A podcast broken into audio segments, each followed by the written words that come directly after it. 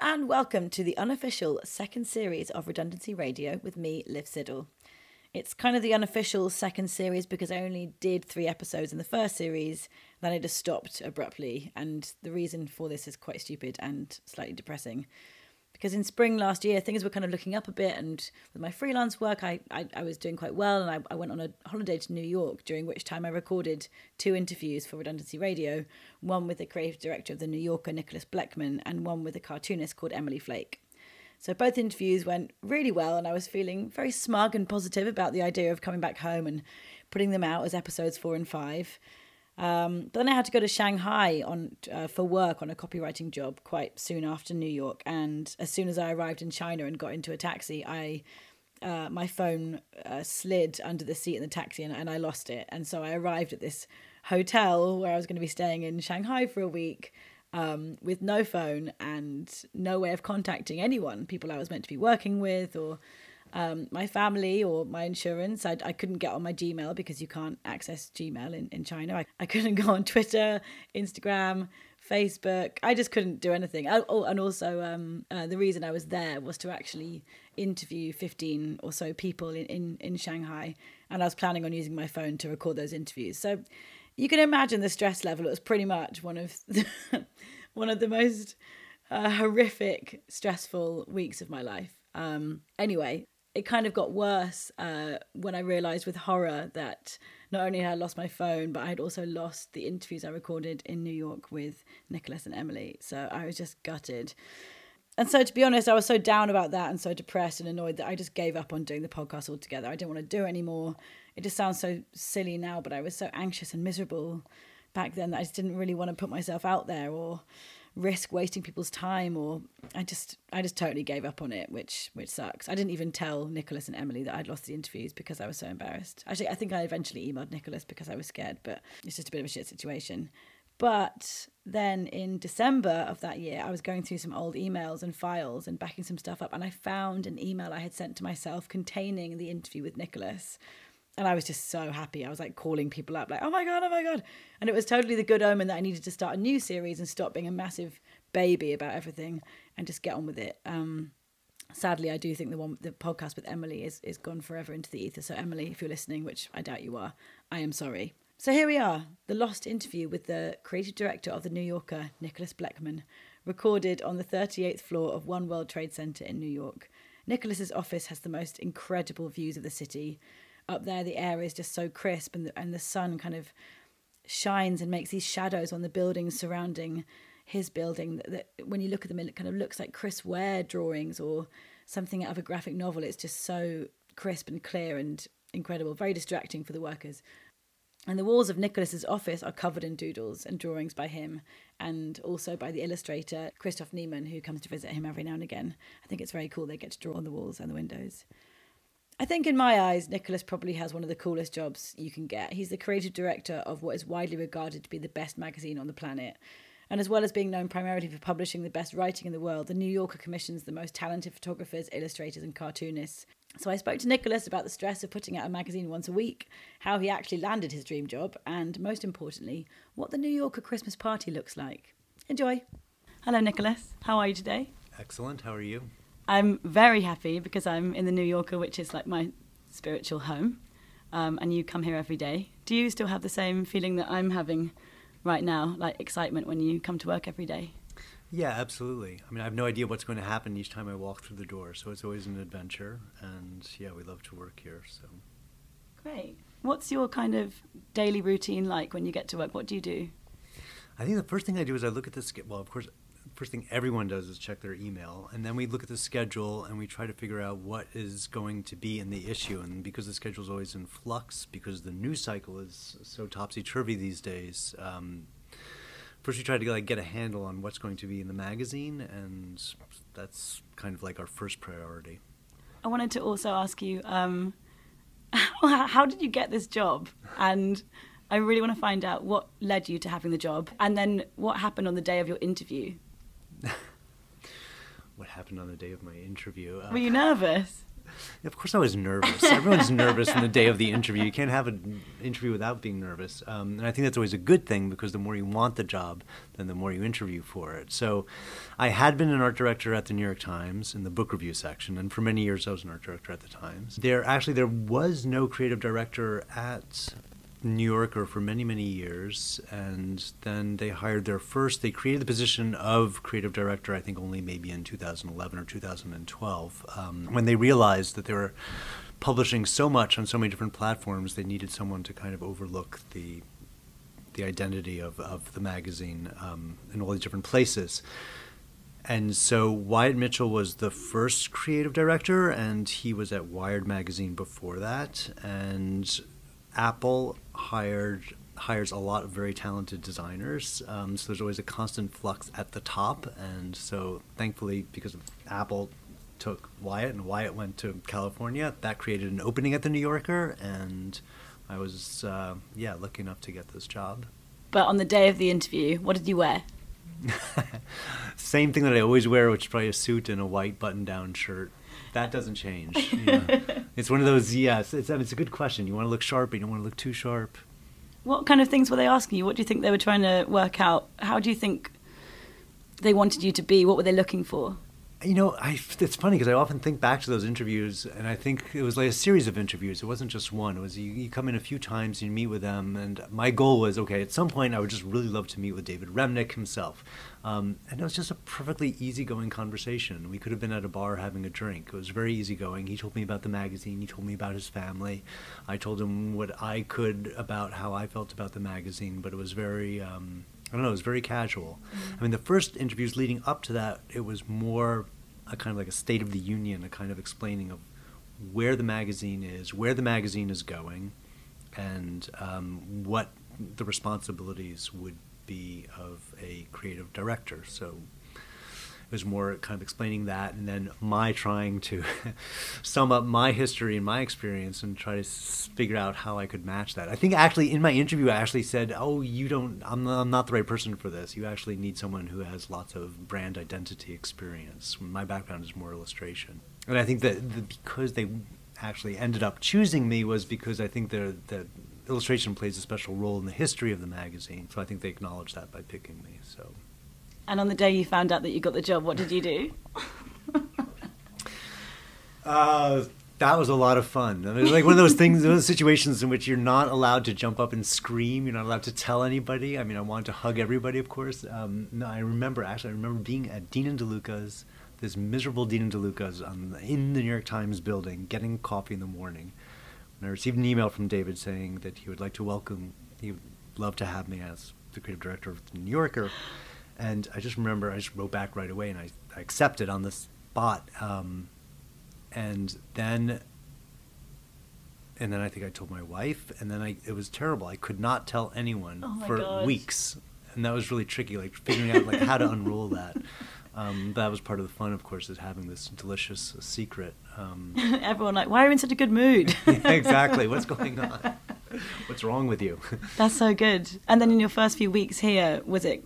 You must have been quite nervous starting out in a new job in a new place. But was it kind of like because it's a new role, you were able to kind of come in and make it your own rather than stepping into someone else's shoes? I suppose. It's this place is kind of it's ruled by uh, legacy and history, and there's so many. Um, strange customs and the way things are done and there's such a uh, respect for precedence that actually it was the first few weeks was just like trying to figure out how it all fit together and what my role was. And i had been an art director of a section at the new york times so to do that and then all of a sudden become creative director is was a big jump for me. So um, yeah it was a huge learning curve um, and it's still i mean to a certain degree it still is. I'm still trying to figure out exactly uh, how it all fits together. A big question I've got is how something of such high quality can be produced on a weekly basis. Is that yeah. is that the, how how do you do that? How does that work? We're all aware that there is this very high level of um, excellence that's expected from the articles and from the magazine, from the art, and of course from the readers. So we're all kind of um, trying to live up to it. I mean, I think it's really, I think the magazine is really driven by the articles mm-hmm. for the most part, and the quality of the writing is extremely high. Um, and it's famous for having this exquisite writing and having these extraordinary contributors, um, writers over time that have contributed to it. So I guess what we try to do is with the photography and with the illustration is trying to match that and trying to rise to the same level as the writing, uh, which is often a very difficult thing to do. And that's like the main difference I think where I was at the Times is that we would kind of come to a point where we'd get the art in a place where we liked it and then we'd publish it. Whereas here, it goes through many, many, many rounds before we actually decide that it's ready for print. Um, so that, yeah, there's a much higher level of expectation. Yeah, things bake for a really long time. They a piece we have like a number of articles that come in and we try to get art or commission assign an illustration for it but we have no idea when it's going to run so things can percolate for a period of a week a month two months sometimes even a year before they actually run so we have this extraordinary leeway but we don't know exactly when something is going to when we decide that we actually want to run it, depending on what's happening in the news cycle. Um, and I think that's one of the tricks of editing the magazine is like trying to find the right moment to run those articles that are on people's minds when they want to figure out exactly what's happening in Saudi Arabia or Iraq or Washington um, on certain issues. So, yeah, pieces kind of like percolate and they brew for and they distill for a really long time. Um, and the same can be true of the art. Like we'll get a we'll spend a long time trying to get a photograph or a portrait of an artist of, of a politician for example and then um, it'll just get shuffled down the schedule until it's, it's, time to publish so so that's that's part of I think of making it perfect is that we we have so much time to work with the pieces. That's so good to know. There's like a bank of stuff, and you're just kind of picking stuff out of the the bucket, as it were. Kind of, and at the, at the same time, sometimes we'll have a piece that needs to be done in a few days. Do you ever commission illustrators and say you've got 24 hours? Sometimes mm. that happens, yeah. And that is, is that when you call on the people who you can really rely on that you know? Yeah, unfortunately, you just have to. Yeah. Um, as much as I would love to take risks, and we do try to take risks by trying out new illustrators and photographers. There's always when there's a lot of time, that's fine, but depending on the piece. Um, yeah, we have our go-to people like Oliver Munday, who, or Christoph Niemann, who can deliver very quickly in very little time yeah. something that's um, of high quality. So. So you must have a, a, huge amount of illustrators that you've got great relationships with. Do you kind of just keep up to date with them all, and do they come in, or and do you kind of do you know most of them um, personally, or yeah, I mean, it, I think to a, you know to a large degree, yeah. I mean, a lot of them I do have a relationship with, and I am friendly with. Yeah, and that certainly helps. I mean, I've been in New York in the illustration design scene for a certain number of years. Yeah. So of course, like we all kind of know each other, and I'm sure the same. So, but the, the illustration scene I feel is exploding right now, and it's mm. so global, um, which is, makes it so exciting. So there are so many illustrators and um, you know, overseas in Scandinavia or Germany that we never see. Um, so it is always changing. But yes, I mean, there's some people like Barry Blitt who've been contributing to the magazine for a number of years, mm. and yeah, he's a wonderful character, and it's, it's great to be able to call on him a very short time and ask him to do something on politics or whatnot. Cool. And you said when I saw you give that great talk at ModMag 2017 um, you ex- you sort of described how the the cartoonists for the magazine sort of like arrive at this time when the elevator doors are like ding and they come in and they deliver their mm. their work like their sketches their kind of handmade stuff. Right. just, just so that happens. Can you explain like what you said then just for these listeners so they can enjoy the story as well? It's a pretty opaque and mysterious process to myself myself but on tuesdays when i come or is it wednesdays now? When i come to the office there are a bunch of cartoonists milling around so what are they like Oh, they're all they're hilarious. I mean, even though knowing that they're cartoon, I don't know if knowing that they're cartoonists makes them hilarious or not, but they just have this like funny kind of like slightly. You can just tell they've been at their desks all week long, trying to be funny, trying to draw funny punchlines and drawings, following the news, um, and then this is their one day where they come into the office and they present it. So I don't know. They don't actually have to come to the office, but there is this tradition, and it, I think it's fun for them to see each other and. Mm um, they kind of corral together in one of the small conference rooms. they mill about, and I don't know what they do honestly, but it's it's you know it's one of those great magical moments. Um, Sounds like hell actually sitting around all day trying to be funny. no, it's it's the very like trying to be funny. I think is a very difficult thing. yeah, I think sure. it really is. A lot of them must be quite old.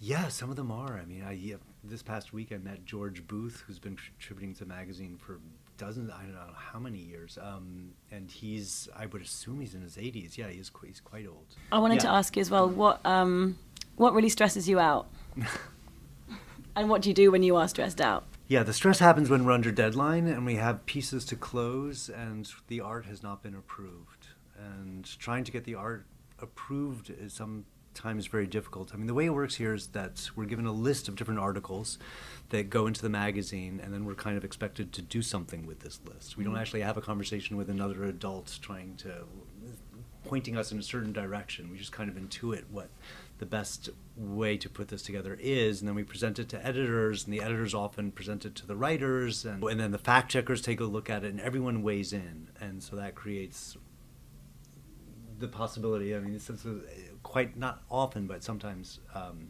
yes, when having art, trying to produce art on deadline is uh, what stresses us out. So around Thursdays are tough days. Like we close throughout the week, but I think on Friday we officially close, and leading up to that, it can be quite stressful. Wait, today's Thursday. Yes, but we had a special. no, absolutely right. Um, we had a special issue, so we closed early. So we closed on Wednesday. We had Okay. a special The Mind issue, which is coming out. Um, Cool. Next week. Um, another question. This is from my friend Justine. Mm-hmm. What is the New Yorker Christmas party like?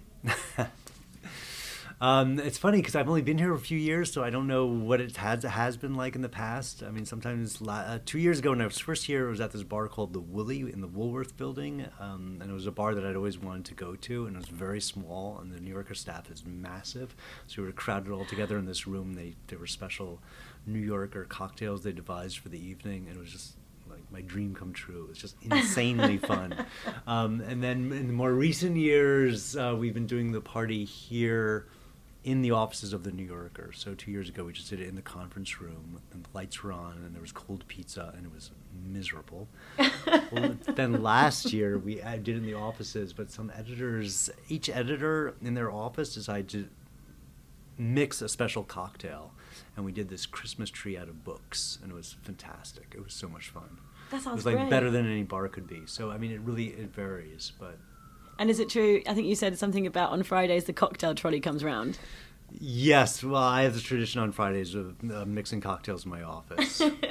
that is so old school.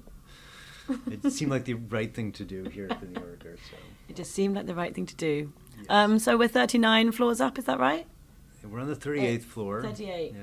Have you ever seen anything weird happen out the window, like through someone else's window? Sorry, I'm looking out now as if I'm going to see something fall down from the Someone like naked or something. No, unfortunately, no, no. But the, the views themselves are just like so jaw-droppingly stunning that it's just great to listen. And the you know when the sun sets over New Jersey, it's the light is just magical here. Um, It's amazing. Um, another question I have is um, on the day that Trump was elected, what was the uh, vibe like in the New Yorker office? it was positively apocalyptic. Can It you was- describe it?